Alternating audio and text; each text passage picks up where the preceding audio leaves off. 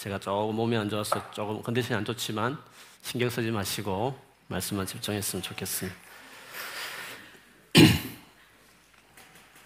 1943년 미국의 심리학자 에브란 마슬로가 발표한 인간의 다섯 단계의 욕구가 있다 하고 했습니다.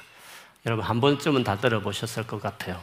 제일 밑에 욕구가 있고 그 욕구가 충족되면 그 위에 이제 욕구가 올라가고 또 되면 또 그 위에 이렇게 해서 다섯 단계가 있다고 했습니다.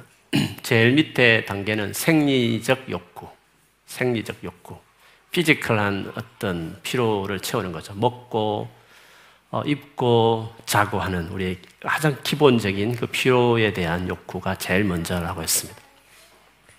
그것이 채워지면 그 다음에 두 번째로는 안전의 욕구가 있다 습니다 어떤 위험, 위협, 불안 등으로부터 어, 자신을 안전하게 어, 지키고 싶은 그런 욕구를 이야기하는 것이죠.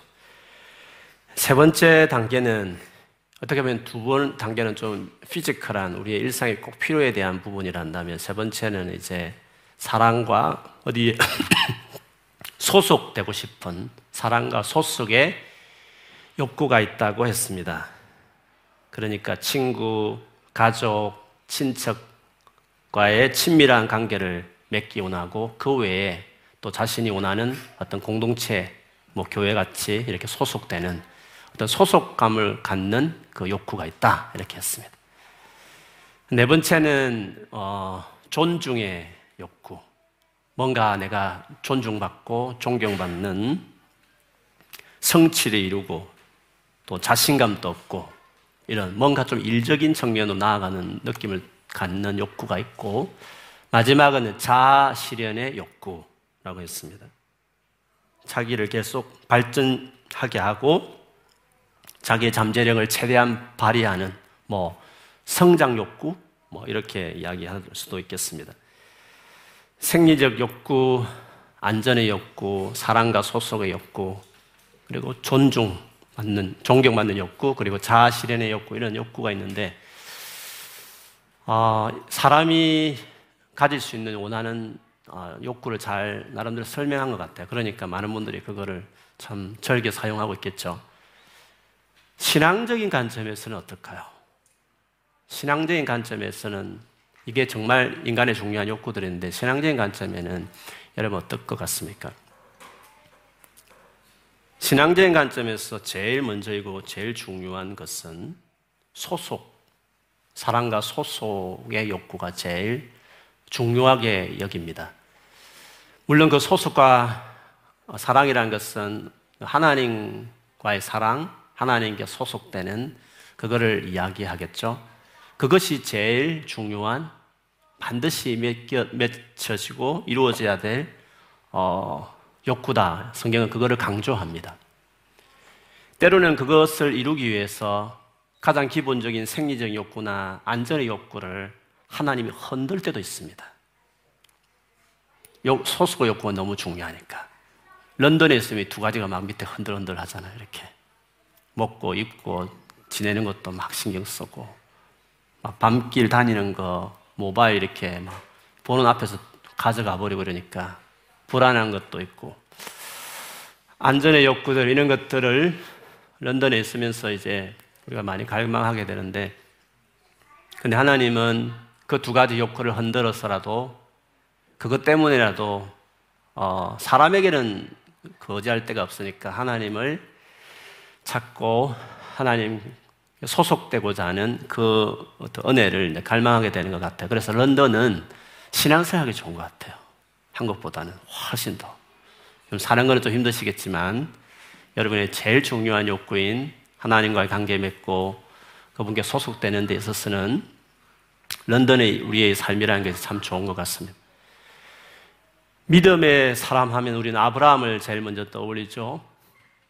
아브라함을 하나님께서 뭐 두 번의 부름이 있었습니다. 사도행전 7장에는 우르에서 장세기 12장에는 하란에서 이렇게 두 번 부르시는데 본토, 즉 고향, 친척, 아버지 집을 떠나라 이렇게 하나님께서 그를 부르시죠.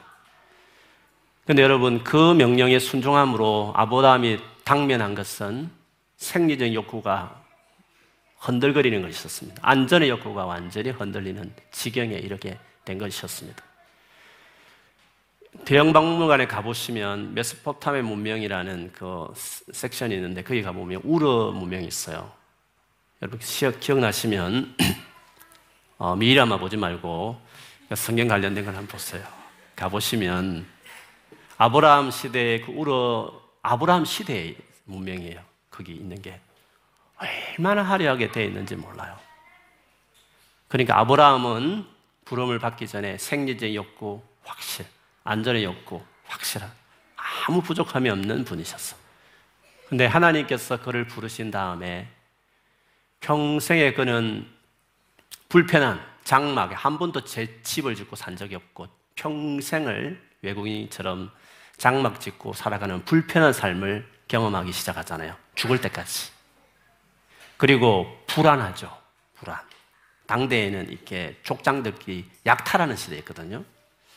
그래서 아브라함에게도 보디가드를 둘 정도 였잖아요 때로는 큰 족속으로 만일에 어, 들어갈 상황이 되면 혹시 그 족속이 죽일 것 같아가지고 자기 아내를 여동생으로 속이면서까지 잠시 그 흉년과 가문을 피하기 위해서 그렇게까지 할 정도로 그거는 그만큼 불안했다는 것을 우리 영도에 둡니다. 왜 하나님께서 가장 인간의 기본 욕구를 흔드시면서까지 아브라함을 불렀을까?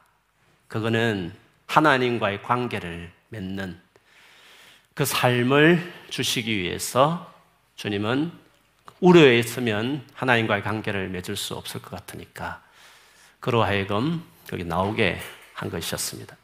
그래서 하나님과의 관계, 하나님께 소속되기 시작하면 어떤 일이 일어나냐 하면 앞에서 말한 두 가지, 밑에 두 가지 욕구에 대해서 물론 하나님이 뭐 완전 해결하지 않습니다. 아브라함처럼.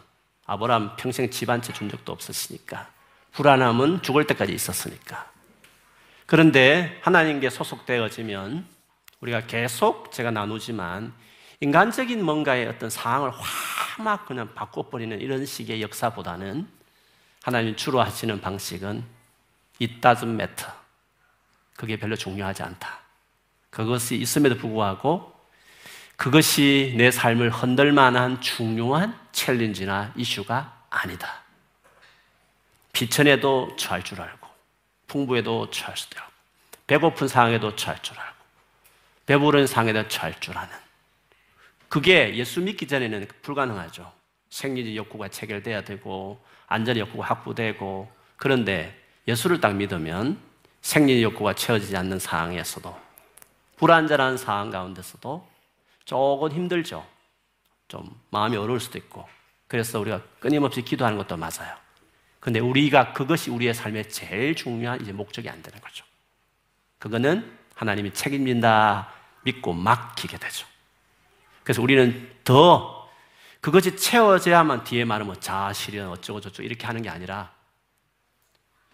우리가 생리적 욕구, 안전 욕구, 뭐 종교 이거 다 채워준 사람이 얼마나 되겠어요? 만일에 그런 식으로 그 프로그램대로 만약 되어진다면 자아 실현이라는 뭔가 하나님 나라에서 고상한 비전을 위해 살아간다는 것은 아무도 없을 것이에요. 가난해도 못 배워도 상황이 안 좋아도 자아 실현. 위대한 하나님 나라를 위해서 살아가게 하는 것이 가능한 이유는 하나님께 소속되어지면 그 채워진 모든 인간에게 제일 중요하게 생각하는 그것이 없어 불안해한 그 모든 것들이 이 따져 매트 괜찮아 살 수 있어 라는 여유를 갖게 한다는 점에서 소속이 커버하는 거죠. 주님과의 관계, 주님께 소속되면 우리는 존경, 내가 존경받을 만한 사람이라는 자존감을 우리는 갚게 됩니다. 그 크신 하나님께서 나를 사랑하시고 자기 생명을 내놓아서 우리를 아들과 딸로 삼았다는 이 사실을 믿게 되기 시작할 때 우리는 내가 얼마나 존중된, 얼마나 소중한 존재에 대한 확신을 갖게 되죠. 그리고 어떻습니까? 이제 그 하나님께서 하나님의 그 놀라운 실력과 능력으로 내 인생을 어떻게 풀어갈 것인지에 대한 기대감.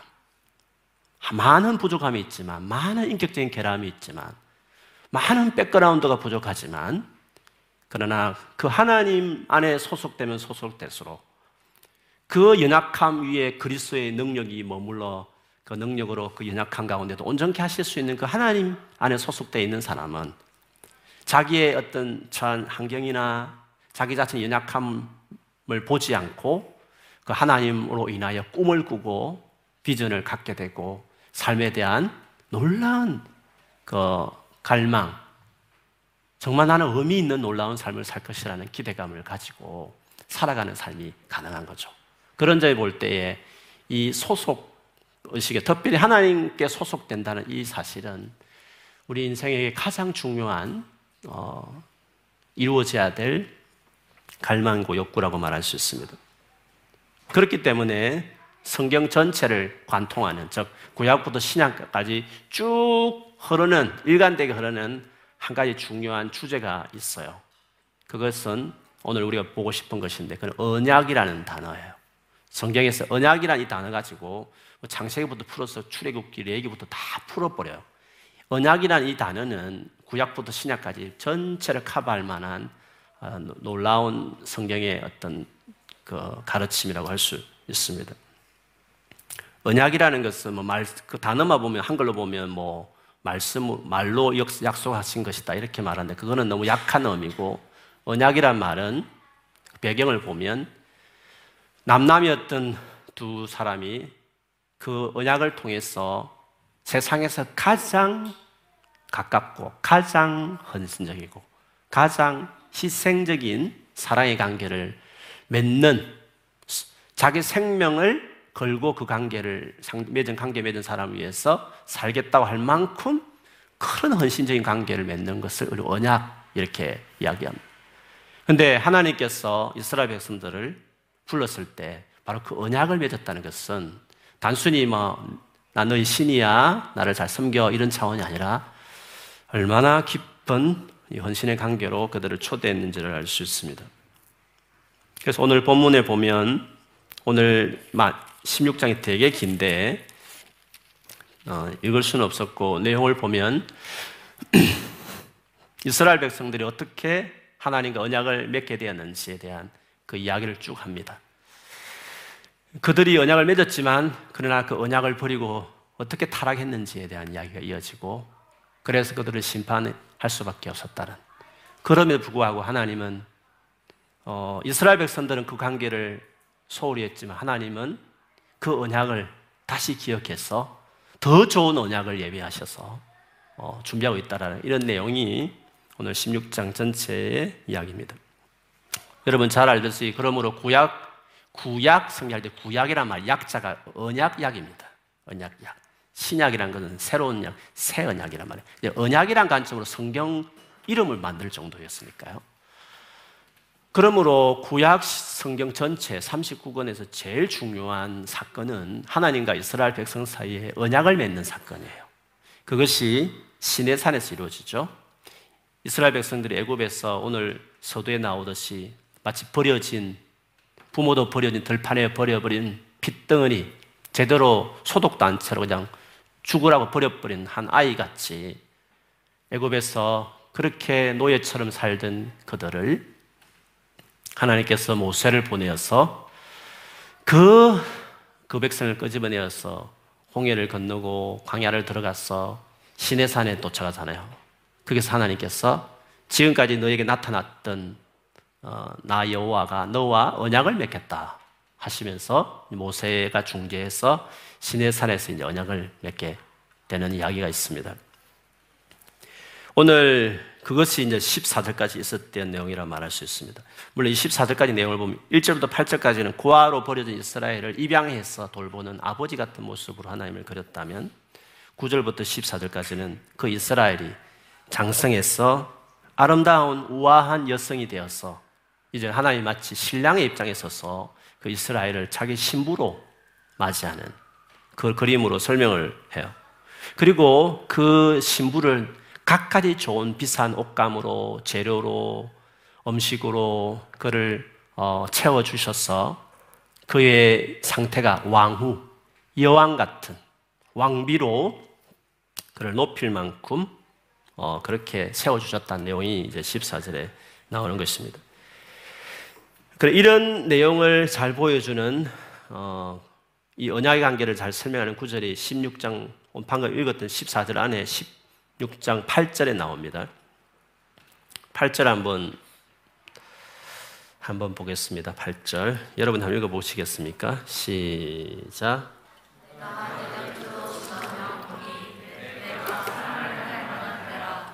옷으로 너를 덮어 벌거벗은 것을 가리고 내게 맹세하고 언약하여 너를 내게 속하게 하였느니라 나 주 여호와의 말이니라 어, 사랑할 만한 이제 결혼할 만한 때가 되었어. 내 옷으로 너를 덮었다. 이, 이 옷을 덮는다는 것은 우리 루키에도 나오지만 당신의 옷을 덮으소서 이 말은 이제 청혼이거든요. 프로포저 같은 것이에요. 그래서 하나님께서 그를 신부로 이렇게 맞이하는 것이죠. 그리고 맹세하죠. 신랑으로서 맹세하고 그리고 언약을 맺었어 너를 내게 속하게 하였느니라. 언약은 이렇게 소속되는 것입니다. 아주 그의 관계에 깊은 최고의 관계에 들어가는 것이죠. 이스라엘 백성들을 하나님께서 이렇게 맺어 주셨다고 했습니다. 그런데 이제 15절부터 이 좋은 분위기가 완전히 바뀌는 거죠. 15절부터 길게 34절까지 이 신부가 엄난한 행각을 드러내기 시작해요. 그것은 하나님의 영적 아내인 이스라엘이 이스라엘이 잘 살게 되고 하나님 주신 그 명성이 널리 퍼졌을 때 그들이 하나님을 배반하고 불신하게 되고 그래서 이방인과 교제하기 시작해요.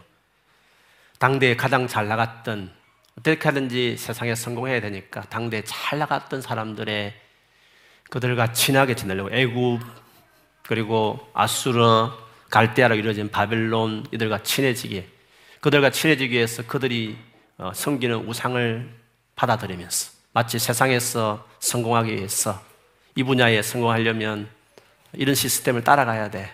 비성경적 시스템을 받아들이고 그렇게 안 하면 여기서 성공 못 하니까 살아남을 수 없다고 생각하니까 세상을 사랑하고 세상에서 성공하는 것이 목적이 된 사람들은 여지없이 구약시대 이스라엘 백성처럼 지금도 그렇게 살죠.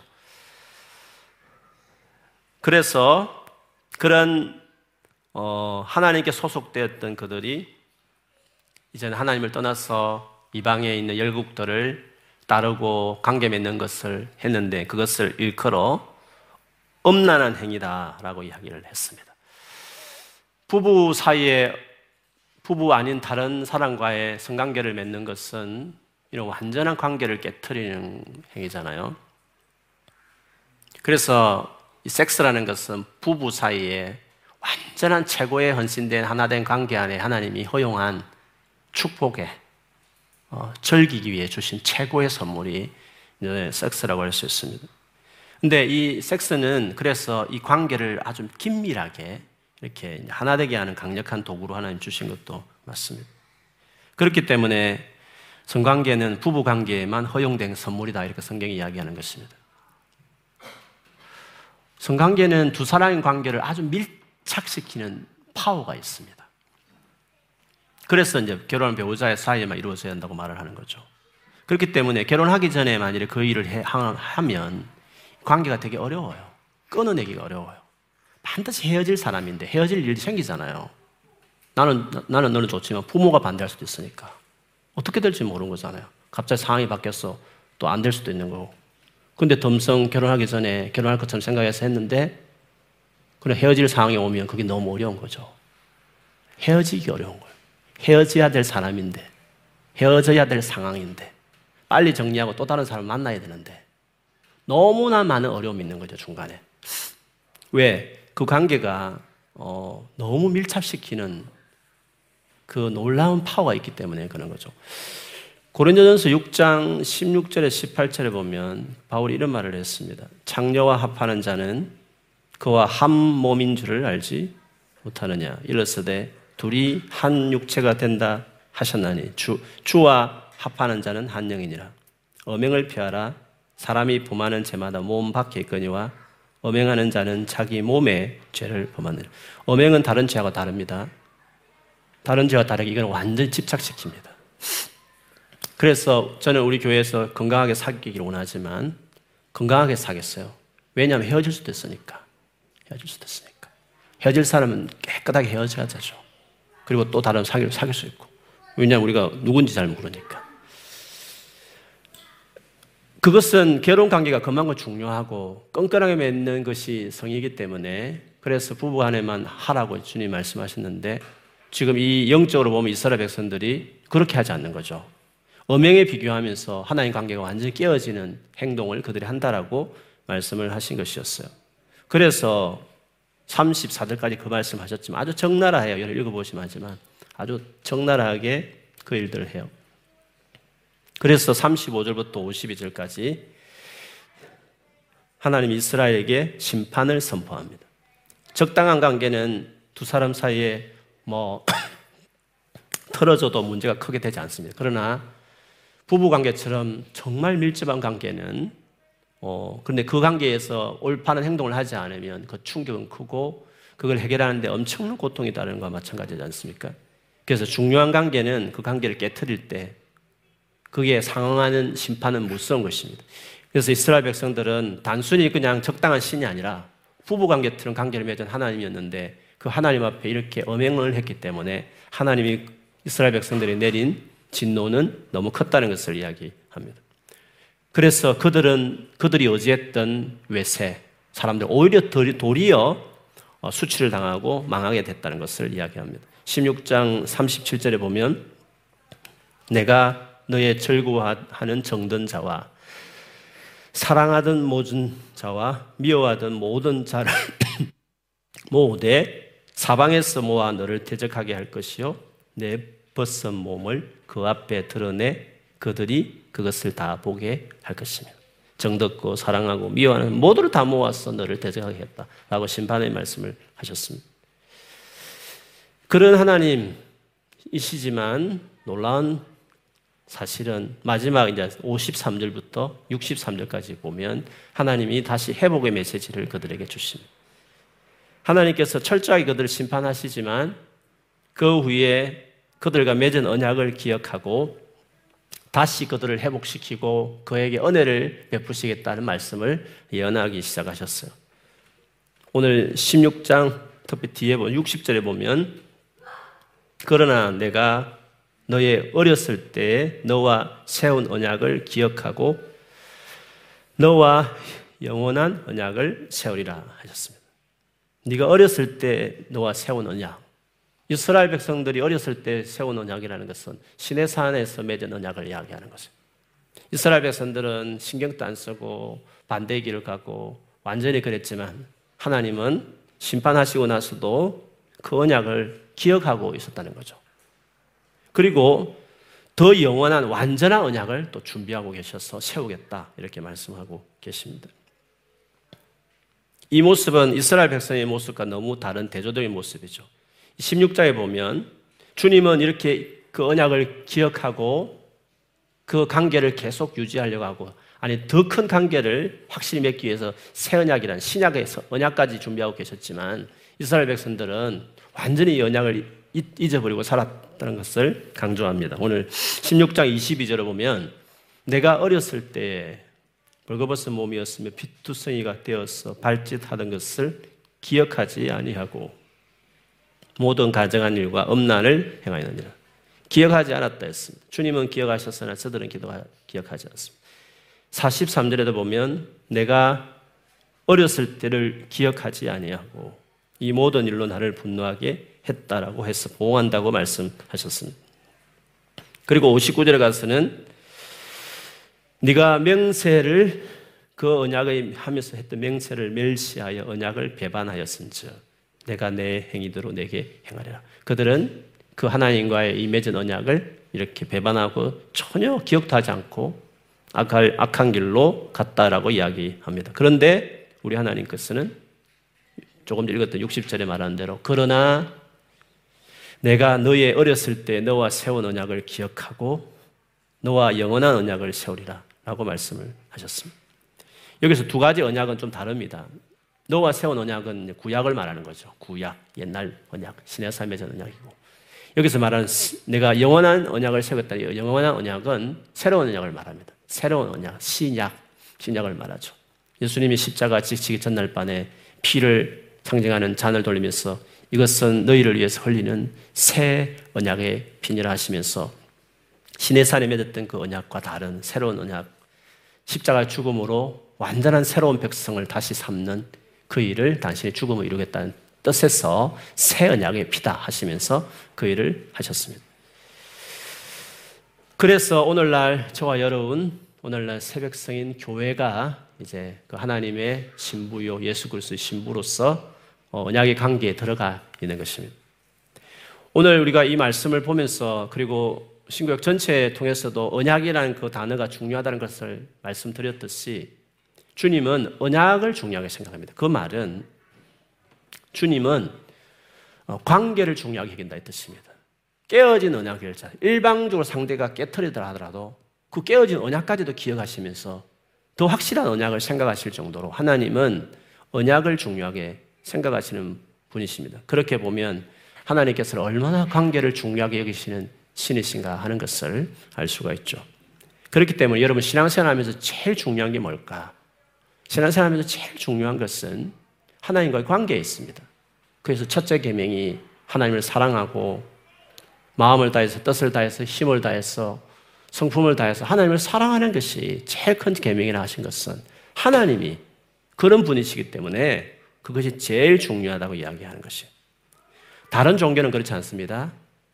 다른 종교는 모함마다의 관계를 중요하게 생각하지 않습니다. 불교 신자는 부처와의 관계를 중요하게 생각하지 않습니다. 힌두교는 뭐가 뭔지 모르는 그런 많은 신들이 있습니다. 근데 우리에게 있어서 중요한 것은 기독교 참 하나님, 진짜 하나님, 진짜 이 세상을 만든 참 하나님이 제일 중요하게 여기는 것은 바로 아, 주님 당신과 관계를 맺고 그 관계 안에서 머물고 그 하나님을 사랑하는 것을 제일 중요하게 여긴다는 것을 알 수 있습니다. 다른 종교는 그래서 의식이 중요한 거예요. 그리고 각가지 레귤레이션, 규정이 중요한 것이에요. 하루에 세 번 어떻게 절하고 뭐를 향하고 모든 게 규정인 것입니다. 그리고 각가지 계명을 준수하는 것이 중요한 특징이지만 우리는 그렇지 않습니다. 관계, 그 예수 그리스도의 관계에 헌신한 것을 중요하게 여깁니다.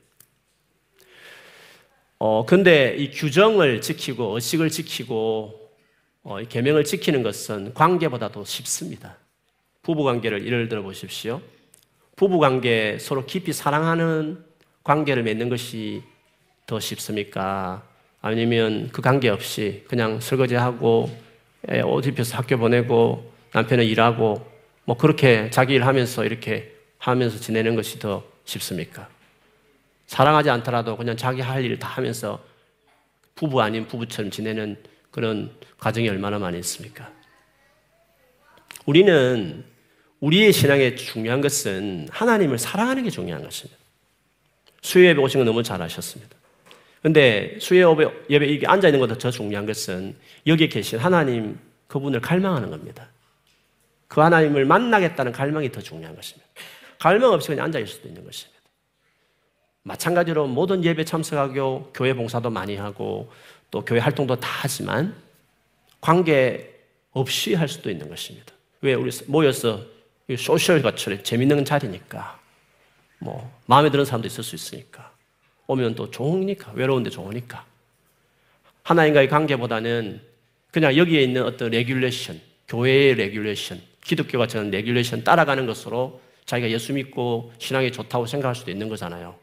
나는 설거지하고 있고 나는 밖에서 일을 하니까 우리 부부 관계는 좋다 이렇게 말한 거 비슷할 수 있는 것이죠. 그러나 다르지 않습니까? 어떤 규정을 따르고 어떤 정해진 것을 하는 거하고 근데 그 모든 규정 속에 중요한 그 관계를 맺는 거하고는 또 그 관계 헌신하는 것은 다른 거거든요. 그래서 우리가 혹시나 여러분이 규정을 너무 교회를 오래 다니다 보니까 익숙해졌어. 교회의 문화가 편하고 그리고 교회 봉사하는 것도 이제 정했으니까 그냥 꾸준히 하고 그 성경 읽는 것도 매일 습관이 됐으니까 읽고 기도도 그냥 아침 저녁으로 이렇게 정해서 하고 그렇지만 주님과의 관계가 이렇게 형식적으로 그냥 하는 그런 실수 있는 거잖아요. 그렇기 때문에 우리에게 정말 신앙적으로 중요한 것이 뭐 하나님이 정말 중요하게 생각하는 물론 규정도 그 중요하고 계명을 지킨 것도 다 중요하지만 하나님이 가장 원하는 것은 나는 너와의 관계를 맺는 것이 중요하다. 나는 너와 동행하며 살아가는 것을 더 중요하게 생각한다. 라고 말씀하시는 것입니다. 그 누가복음 18장에 보면 제가 자주 인용하는 구절이지만 두 사람이 성전에 가서 기도를 하잖아요. 한 사람은 바리새인이었고 한 사람은 세리였습니다. 바리새인들은 바리새인 그 바리새인들은 윤리적으로 깨끗하게 살았어요. 일체 뭐 도둑질하고 뭐 이런 거 없었다. 그리고 일주일에 이틀을 금식도 했고 11조 다 드렸고 교회 활동, 교회에서 요구하는 그 기준을 정말 능가하는 그런 어, 교회 활동, 교회 규정을 잘 지키는 사람이었죠. 그 반면에 그 뒤에서 얼굴도 못 들고 가슴을 치며 기도하는 세리는 여러 가지로 윤리적으로도 사회적으로도 해당에 관련돼 있는 그런 일에도 전혀 자격이 없는 한 것도 별로 없는 사람이었으나 그래서 자기 뭐 가슴을 치면서 나를 불쌍히 여기소서 나는 죄인이라고 말했을 때 주님이 바로 그 비유를 드시고 나서 하신 말씀이 이 세리가 이바리새보다 어렵다 했다. 어렵다 말을 했단 말이죠. 어렵다고 했다고요. 의의 기준이 뭡니까? 주님 보시기에 주님이 마음이 가는 사람이 누굽니까? 그 세리처럼 부족할 수 있지만 연약함이 있을 수 있지만 간절히 주님을 찾는 것이죠. 주님을 주님 필요합니다. 의지합니다. 긍일히 여겨달라고는 그 관계에 헌신하는 그 세리가 하나님 보시기 어려운 거죠. 그래서 내가 보기에 의인은 어떻다 했습니까? 믿음으로 살아가는 사람. 나의 의인은 믿음으로 살아가는 사람이라고 했잖아. 의지하며 살아가는. 그래서 우리의 신앙의 본질은 인격에 집중되어 있어요.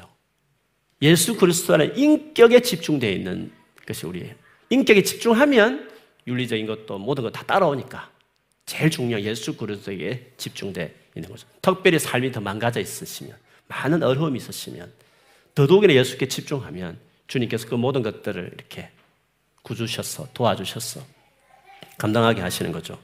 저의 신앙생활을 돌아봐도 제가 중3 때 교회를 꾸준히 다니는 신앙생활을 중3 때 했어요. 근데 제가 예수를 진짜 만났던 적은 대학교 1학년 때거든요. 그러면 한 3년 이상 기간을 교회 생활을 한 거잖아요. 지금 돌아보면 3년 동안에 나름 열심히 했어요. 한년 동안 열심히 하고 어, 중고등 임원도 했어요.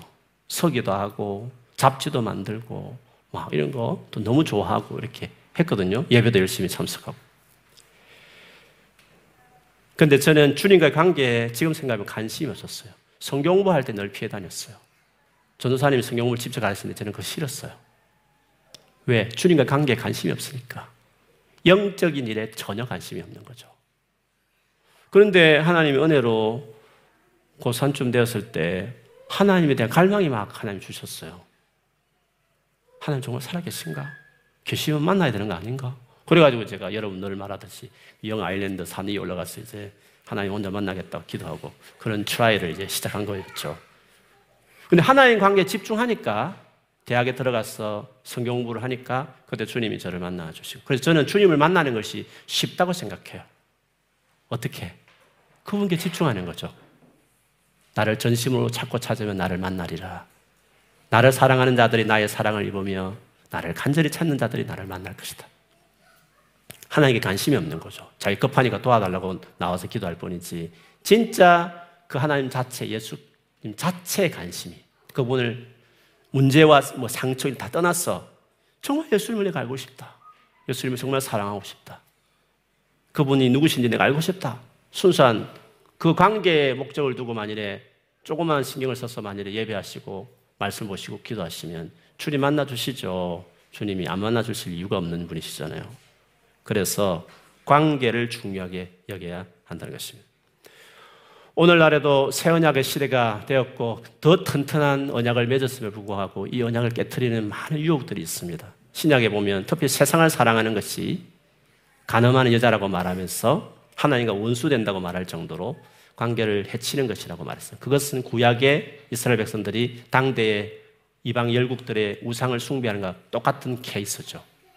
세상을 사랑한 채로 교회 활동 잘 할 수 있어요. 세상의 어떤 영광과 목적을 성취하는 것이 목적이 되어 있는 채로 하나님 그걸 막 도와주는 신이죠. 열심히 11조 했으니까 봉사했으니까 하나님 사업 잘 되게 해주세요. 이런 식이죠. 열심히 어, 세상을 사랑하는 채로 교회 왔을 때는 이게 전혀 반, 반대가 아니거든요. 그 열심히 하고 교회 와서 열심히 성가대에서 봉사하고 주차장하고 교사하고 다 할 수 있는 거란 말이죠. 관계 집중 안 하고도 우리는 교회 활동을 얼마든지 열심히 할 수 있다고요. 근데 하나님과의 관계에 헌신하기 시작하면 어, 그럴 수 없죠. 하나님 관계에 헌신하게 되면 사고를 바꾸고 가치관을 바꾸고 인생을 살아가 목적을 바꿔내게 돼 있다는 거죠. 그래서 하나님 관계를 소중하게 생각하는 그 태도가 우리에게 중요하다는 것입니다. 올 한 해 주님과 관계를 더 집중하고 헌신하는 여러분 되시길 축복합니다. 그래서 깊은 하나님과의 그 교제, 동행함을 경험하는 그런 복된 한 해가 되기를 주님 이름으로 축원합니다. 아멘.